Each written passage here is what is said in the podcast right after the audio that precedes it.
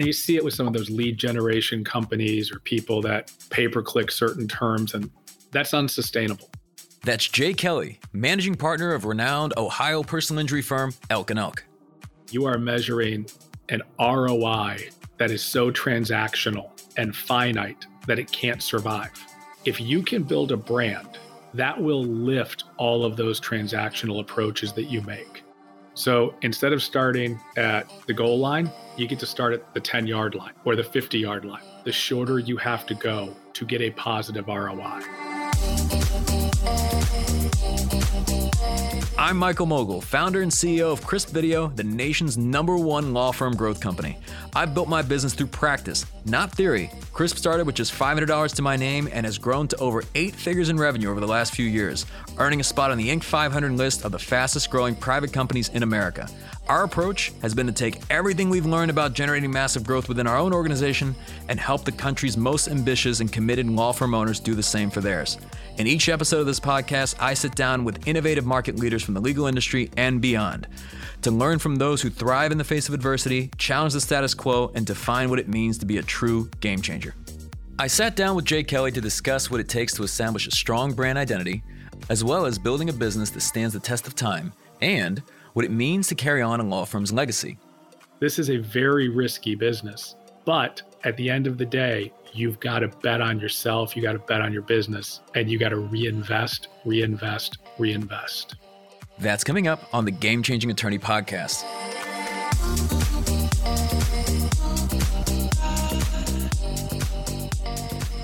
Jay Kelley is the managing partner of Elk and Elk, one of the largest and best known personal injury firms in the state of Ohio. Jay has come a long way in his career as a trial attorney, but he got his start in a rather unexpected way. I got into the practice of law on a whim of sorts in college. I met a visiting professor out who was from the Abbey Theatre in Ireland, Vincent Dowling, and he convinced me to take an acting class. And I absolutely loved the presentation aspect. And he was all about persuasion through acting. So it was how do you stand, how do you communicate, tempo, everything. And it was my favorite class I took in college. I then took a second Shakespearean styles of acting class with him the second semester. And I was committed that I was going to do something where persuasive speaking was a part of it. And that's what led me to law school. You know, then this practice, I wanted to be a trial attorney. And that I knew for sure. I ended up going into the prosecutor's office in Summit County, Ohio, which is Akron. And I was fortunate enough because I'd been in the courthouse working as a clerk that they hired me straight into the felony division. And, you know, it was a one of those funny stories where they offered me a job in the civil division and I did not have a job. My wife did not have a job. We had about enough money to last an hour and a half in our accounts and I turned him down. I said, for me, it's the felony division or or bust. They called back two days later, and I started on a Monday.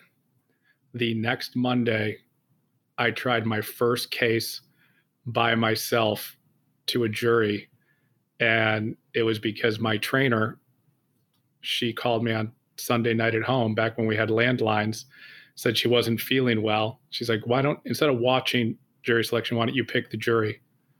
And so I got ready to pick the jury. Monday morning, she called and said, I'm too sick. I can't try this case. And so I tried an aggravated arson case by myself in my second week after being sworn in. And it was fantastic. It was not a difficult case, wasn't a Rubik's Cube. I had an eyewitness who saw him pour gasoline on the porch and he was arrested with an empty gas can a mile away but it was still one of the most exciting and exhilarating things, you know, in my life. And then I progressed from that. I was a prosecutor for a period of time. Then I did some criminal defense. Then I progressed to civil defense. And then now 19 years ago, I jumped over to the plaintiff side. So I am one of those rare people who can say, I've tried a criminal case and a civil case from both perspectives, you know, to a jury and I've loved every perspective.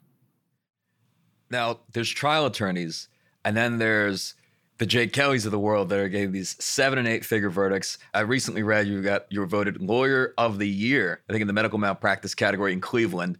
You've been consistently awarded like some of the, you know, the best lawyers in America. And not I'm not talking about the super lawyers. I'm not talking about those awards. I'm talking about the the legitimate ones. But what do you believe that you do differently? I think the greatest skill that I bring to a courtroom is I listen. You know, I do find myself to be, you know, very patient you know, before I act or take an approach. But I work up a case from both sides. I utilize those four different perspectives that I've tried cases from in every case. So when I look at a civil case on the plaintiff side, I start working it up as if I was the defense attorney. Then I look at the plaintiff issues. And then as I start to prepare a defense, I bring in some of the criminal aspects as well a lot of lawyers are married to transcripts or are married to forms and their litigation protocols. Criminal law requires you to listen, use facts and common sense to create persuasion. So I think I combine all of my life experiences, as everybody does, you know, and for me, it works. And I am in a courtroom the exact same personality that I am right here or socially with you because I think if you can't be trusted, you won't be trusted. So I think it's critical to be yourself. Someone shouldn't try to be me. I shouldn't try to be Mark Lanier or John Morgan. You have to be your your best version of yourself in order to communicate and connect. For Jay, remaining true to himself led him down a challenging yet rewarding path. I asked Jay to dive deeper into how he ended up focusing primarily on complex, often resource intensive medical malpractice cases. So, you want to do something that matters to you. And for me, there is nothing more gratifying than seeing a tangible change that you've contributed to someone else's life.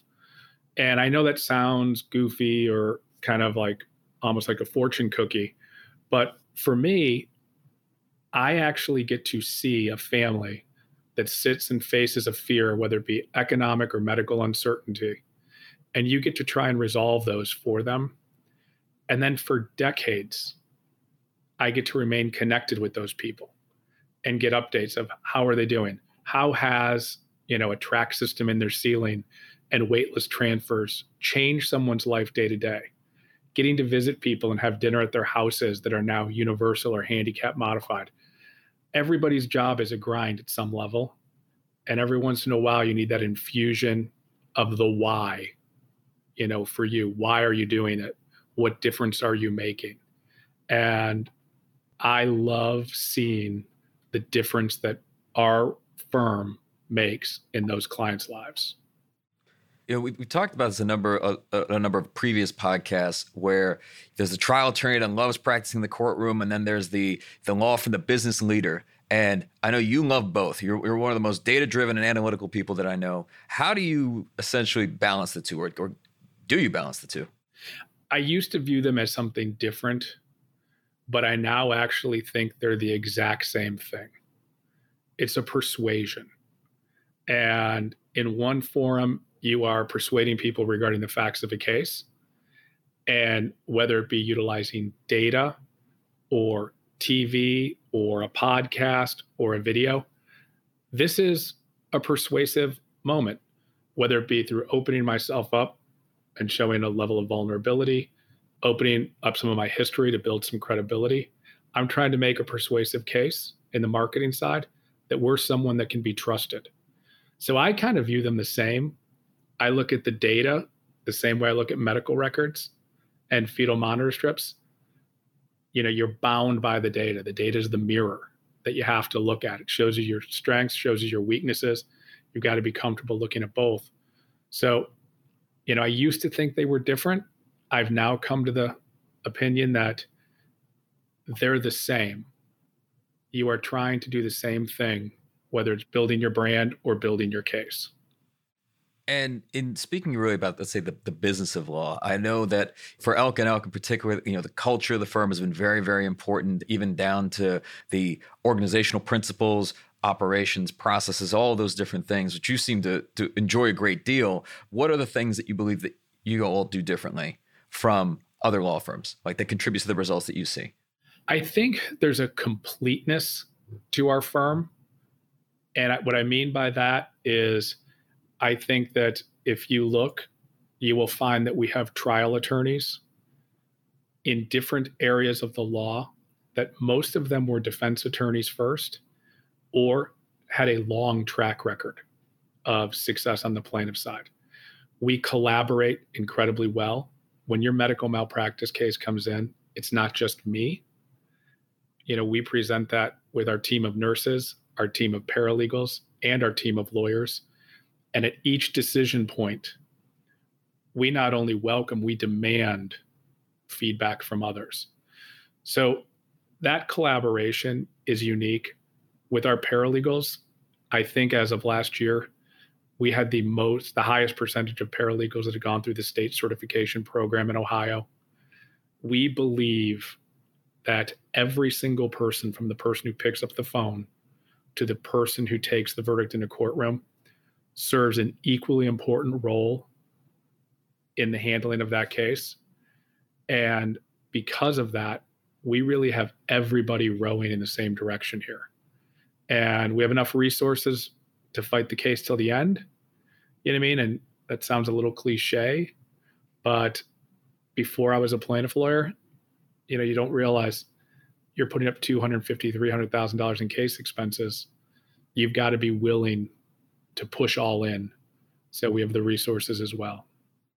And in speaking about, I know you mentioned brand before, but the brand of the firm, I feel like you've, you've essentially branded the firm as a firm that's you know, serious trial attorneys that take on serious cases, catastrophic cases, but you've also branded the firm in a way of saying that you're really not the volume-based firm. How do, how do you really define what what the brand is of the firm, and and also what was that decision process like in terms of deciding really who you're not for? So there's a, a long answer to that actually and you're a part of that answer. You know when you and i first met it was because i wanted your assistance in the transition of our brand. And this firm was founded on a real novel idea by art and dave. They started in rural ohio trying to bring the city quality services to the rural communities and they built literally one farm or rural county at a time, and then came into the cities. And through that long term commitment that they made, they grew this firm organically. And then they started to grow the firm talent wise as well, where they started to become the place where other lawyers wanted to come and work, myself being one of those. So we watched them build the brand that way, literally brick by brick. And they started, and it was made fun of initially, you know, in the courthouse, like serious lawyers for serious injuries. Like they were one of the first firms that I know of in Ohio, at least, that kind of had a tagline. And over time, we've tried different ones, but ultimately we've evolved to using serious lawyers for serious injuries. And we've combined it now with every client every day because we do want people, you know, to see the firm as having a very personal, high level of service where your case is not treated as one of many, it's one of one. So that's been an evolution. It's required Art and Dave to trust John and I in the process. We've had some missteps along the way, but we're really kind of comfortable that I keep saying we're transitioning up. And I don't mean that mainly. We're not changing this brand. You know, we're building on this brand. We're going to transition it up. And so far, knock on wood, the public has been very responsive to it. It's really opened up a lot of digital opportunities as well when you say serious lawyers for serious injuries, I mean, there's eh, kind of two schools of thought around, you know, you can mark it down, but you can't always mark it up, meaning that you can market yourself as a serious injury law firm, and that not only will stand out to th- those that perhaps are more discerning and have serious injuries, but that will also appeal to everybody who wants to work with a great trial attorney versus saying, we're here for everyone, we take on all types of cases. I know that you guys are very discerning in the cases that you take on, but also I think from my experience, you you have a very unique process when you are turning away a case.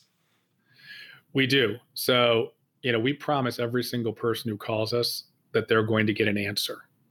And in the medical malpractice field in particular, nine out of 10 of those people, the answer is no.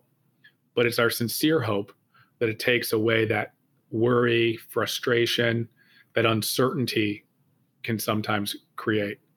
So, our promise when someone calls is we promise a singular thing, and that's that we will at some point sit down with you and give you an honest, unfiltered answer as to what happened, what should have happened, and if there was a mistake, what your legal rights are.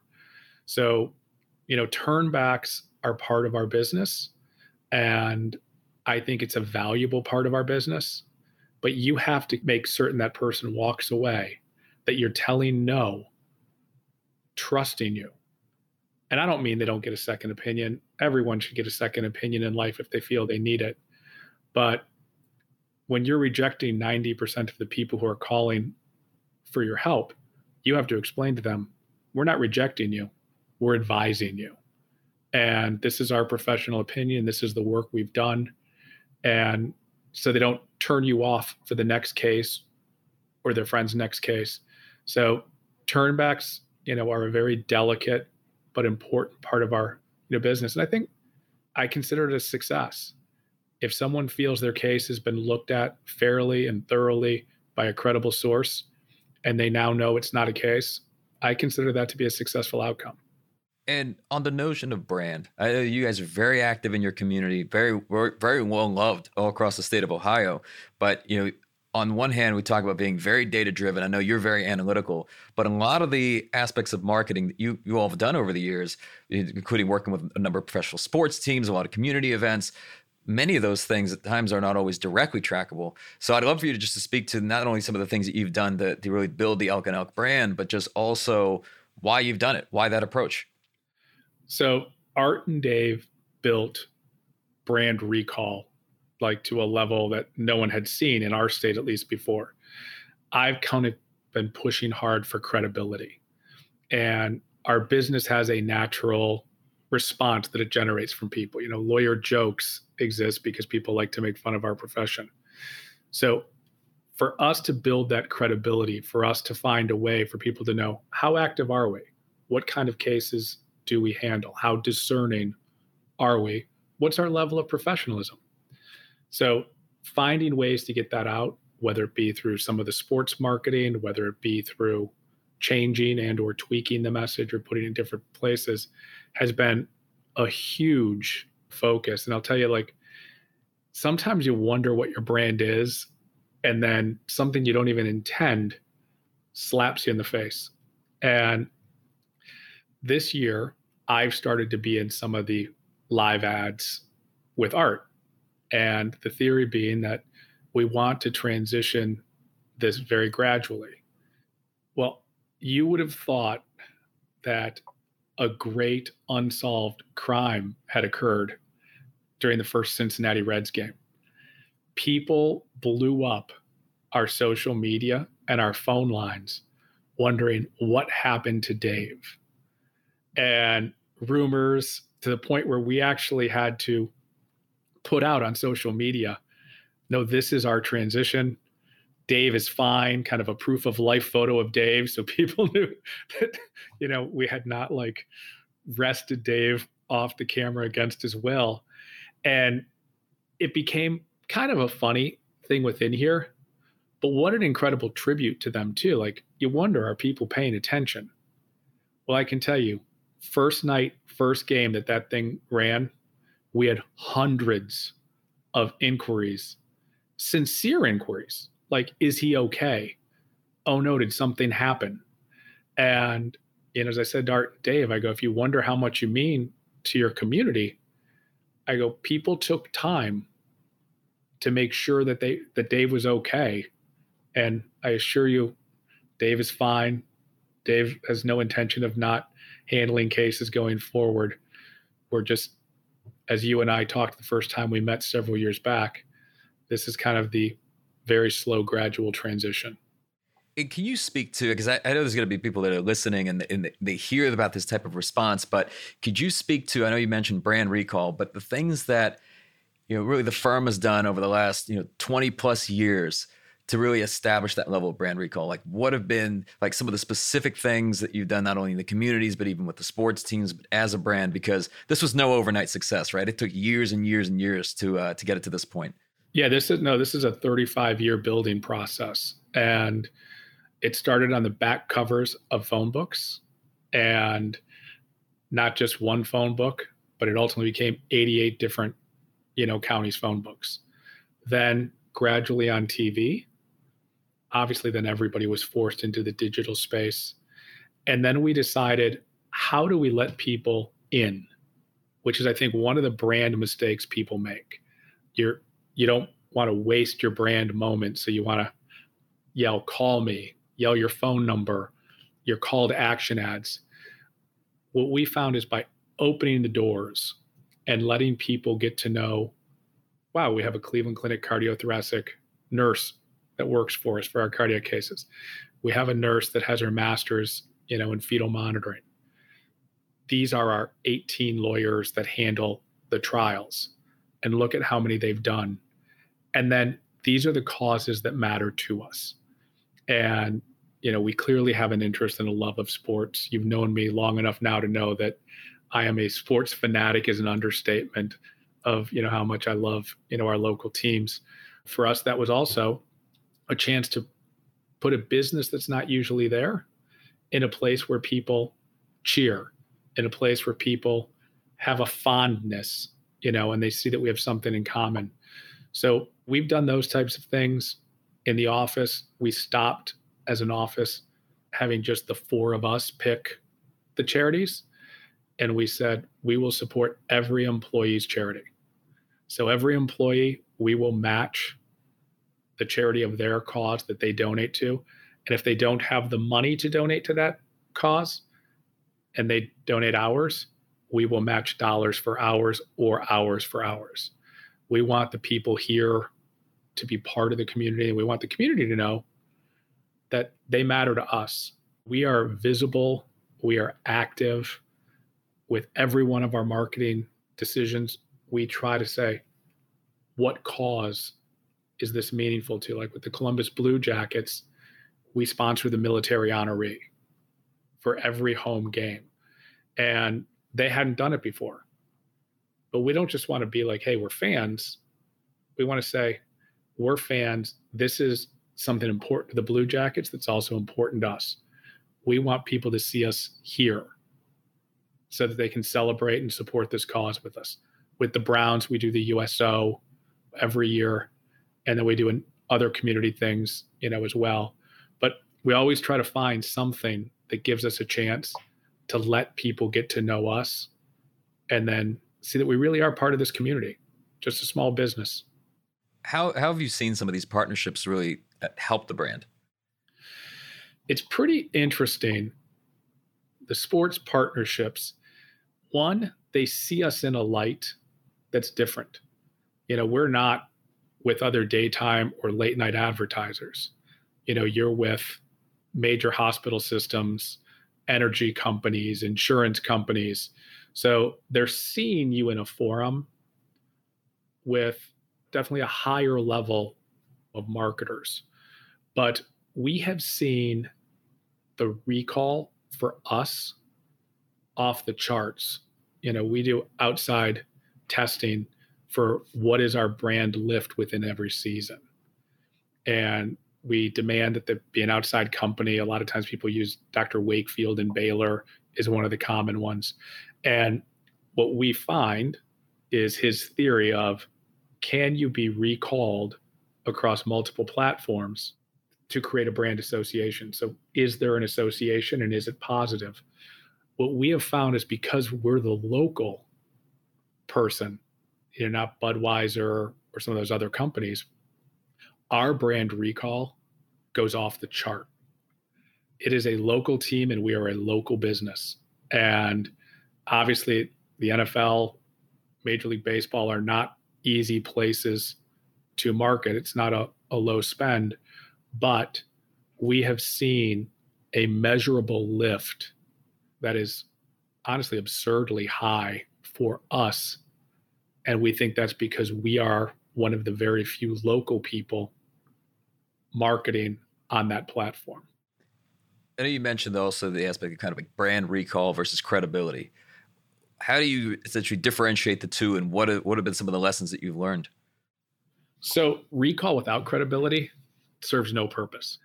You know, someone knowing our name, but not having a level of trust or interest in our brand serves no purpose. They're not going to call. You know, at the core of this is a legal relationship. It's, you know, an attorney client privilege.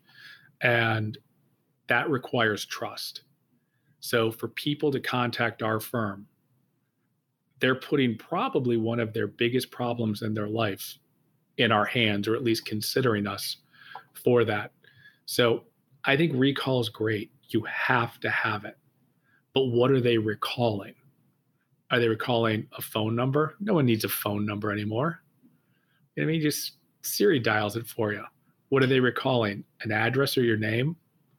They need to actually have a positive association with your brand when they recall it, or it is pointless as it pertains to being a legal professional service. When it comes to building your firm's brand, it's important to realize that your brand already exists, whether it's by default or by design. Jay knows this very well. I asked him to elaborate on his decision making process when it comes to the long term marketing strategies that have established Elk and Elk as the respected brand and market leader they are today. And you see it with some of those lead generation companies or people that pay per click certain terms, and that's unsustainable. You know I mean? You are measuring an ROI that is so transactional and finite that it can't survive. If you can build a brand that will lift all of those transactional approaches that you make. So instead of starting at the goal line, you get to start at the 10 yard line or the 50 yard line. You know what I mean? The better your brand, the shorter you have to go to get a positive ROI. So I get it. It's expensive. Look, a sports partnership is almost worthless the first year you cannot build brand association in a year. You have to sustain it. It does require you to look over the horizon and say, where do I want to be in three or five years? You know, now you can't stay down a fool's course and not look at data and be stubborn about the mistakes you make because you're going to make them. We've made mistakes countless times. But the one thing that you own is your brand. And, you know, my dad, you know, I'm James Michael Kelley the third, And, you know, I tell the story often that it was the most embarrassing thing in elementary school that teachers, when they would take attendance the first day, would add an accent to the third and make fun of it. Classmates would laugh. But what I learned from my dad is your name is your brand. And the pride in your name and obviously I feel more because it was my dad's, my grandfather's, now my son's. You can't put something above the value of your name. And that's the firm brand. So just like the NFL will say, it's all about the shield, or a person will say, my reputation's my everything. Your brand is your reputation. And it will pay you back exponentially the highest ROI you can ever imagine. And without it you're just going to waste a lot of money. We've long since said you know reputation precedes revenue right? Things like trust is builds demand. What have been some of the, the mistakes that you feel that many law firms make just when it comes to really building the practice and and making sure that there's predictability and consistency? I think trying to rush it because mistakes can be catastrophic and i think that what we see sometimes is we see individuals who say we're going to go on tv we're going to do a campaign. Well, even if the campaign works, do you have the people to answer the phone? Do you have the staff to acquire and the resources to acquire the records? Do you have the qualified attorneys and the funding, you know, to advance the case and deliver a high quality service? So we see people jump in headfirst sometimes and then not realizing that it's not just about making the phone ring, it's then about delivering service. Well, in this day and age, it doesn't take a whole lot of time to get a series of bad Google reviews if you're not delivering or, you know, missing deadlines. So we see people wanting to jump in at the end, you know what I mean, and start to broadcast their brand. You've got to build your brand first. And what I would tell you is, and I think I said this once to before, the biggest mistake you will make is not putting money back into the business when you have it. Everybody talks about, I'm going to grow, I'm going to grow, I'm going to grow. But when you settle that first big case or you have that first great year, are you going to put that money in your account for retirement or are you going to put that money in your business to grow your brand? And that's the moment where I think the proverbial rubber hits the road and you see what someone's made. Are they a business leader who is going to grow a business or are they a fantastic lawyer who had a great result you know, and wants security and contentment. This is a risky business. You know I mean? This is a very risky business. But at the end of the day, you've got to bet on yourself, you got to bet on your business, and you got to reinvest, reinvest, reinvest. Over the past few years, Elk and Elk has been undergoing a major transition. I asked Jay to speak to that and give us more insight into the experience of being passed the torch at his firm. So, a lot of plaintiffs' firms don't survive generation to generation. And if they do, it tends to be from family member to family member. You know, so there's almost a logic or a forced survival or an expiration date.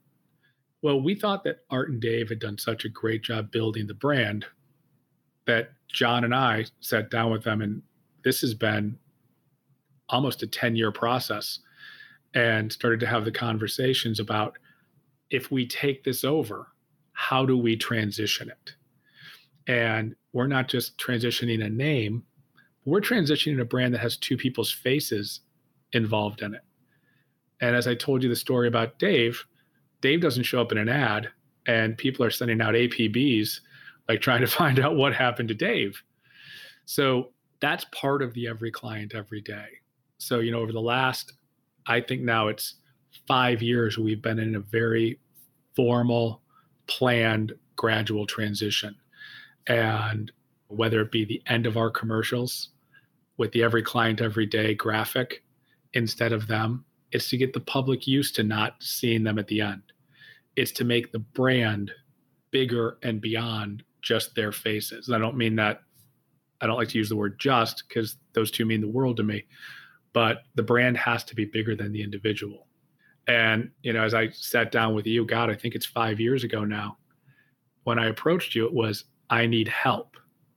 And I need somebody who doesn't know our firm, someone who is in the legal space to help us concisely start to deliver these gradual, you know, transition messages.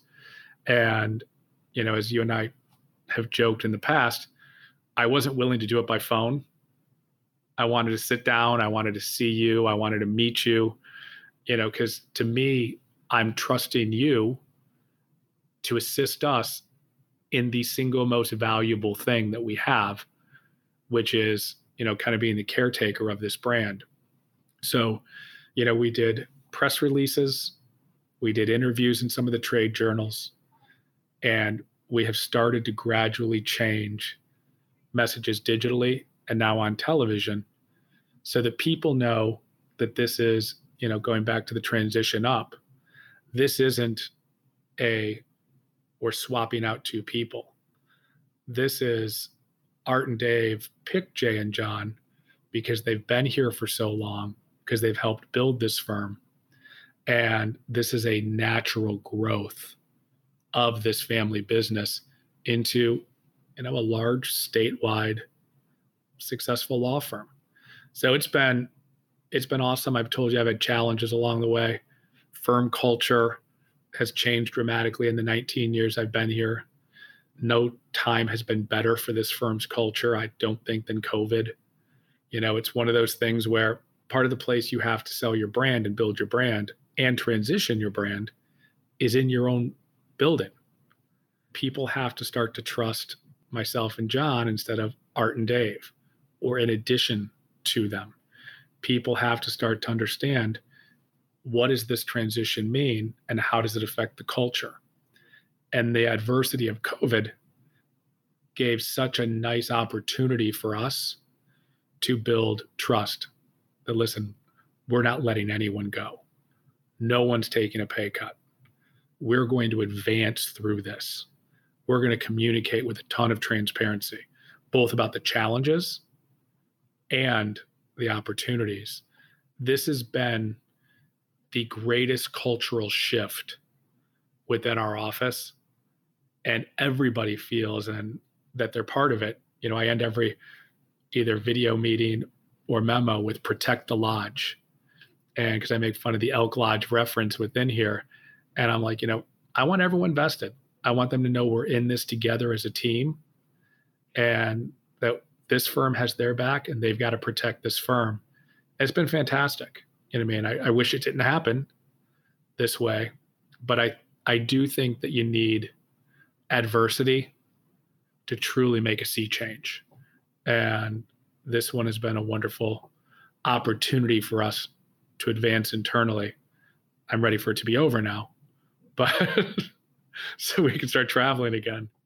Well, I, I, Jay, I do commend you. I mean, just from the standpoint of, you know, you've got you know, over the last 30 plus years, you know, Dave and Art, we were talking about building reputation and building a brand. I mean, these are some of the most recognizable figures in the state of Ohio, like even, even Art's hair alone.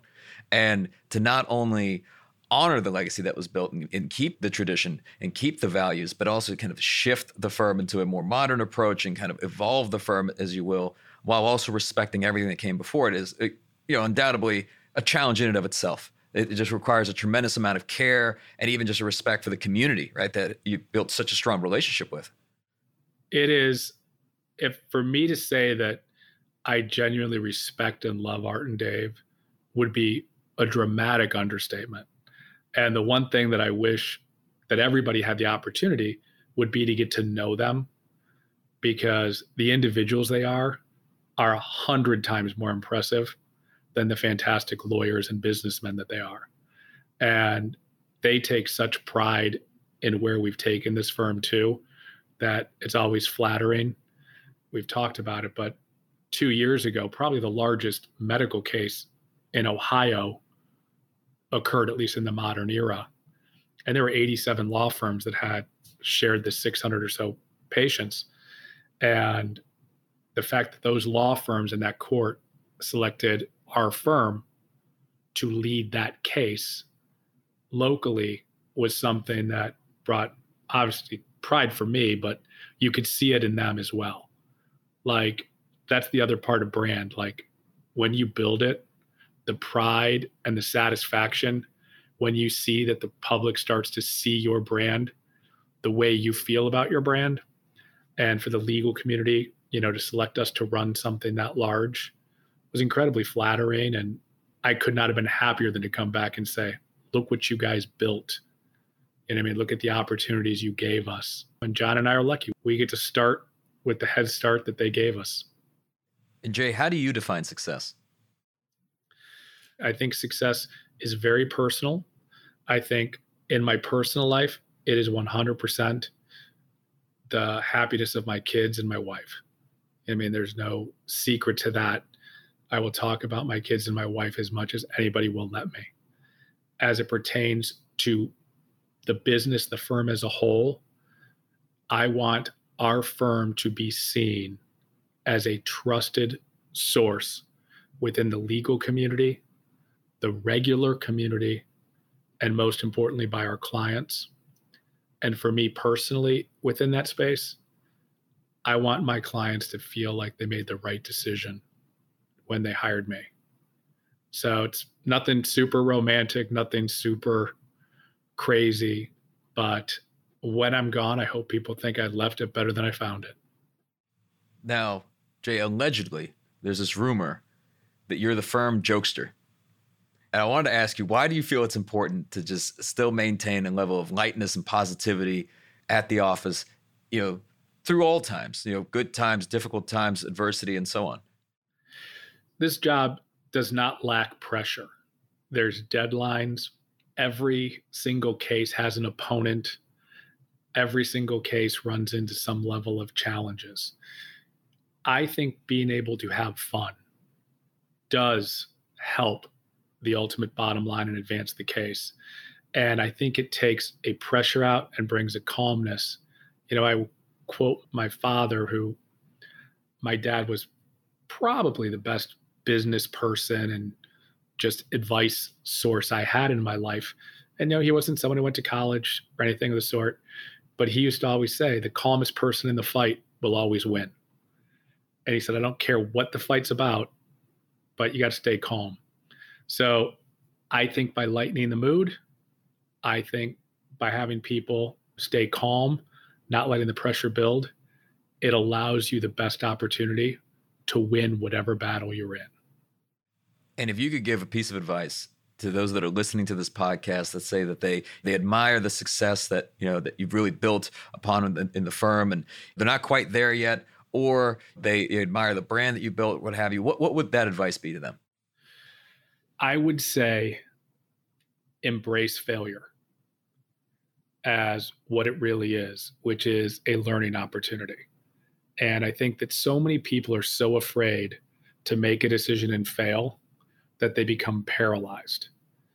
If you want to build a brand, start to build it, but make sure it reflects who you are and be honest with yourself. And if you make a mistake, pick yourself up, learn from it, and move forward because nobody ever has gotten there without making mistakes and failing along the way. But that fear of failure, and that might go back, Michael, even to that decision of will you invest your money? The decision to not invest your money back in your business is, is fear of failing. If you believe your business is going to be successful, you'd have no no hesitation. You can't be afraid to fail and lose the stigma of the word fail because honestly, that's the path to success. So take it and don't let anybody anywhere stop you, you know, and easy advice to give, but just chase your goal. And Jay, as we come to a close, this being the the game changing attorney podcast, what does being a game changer mean to you? To me, being a game changing attorney means that you are delivering something that is exceptional within your arena.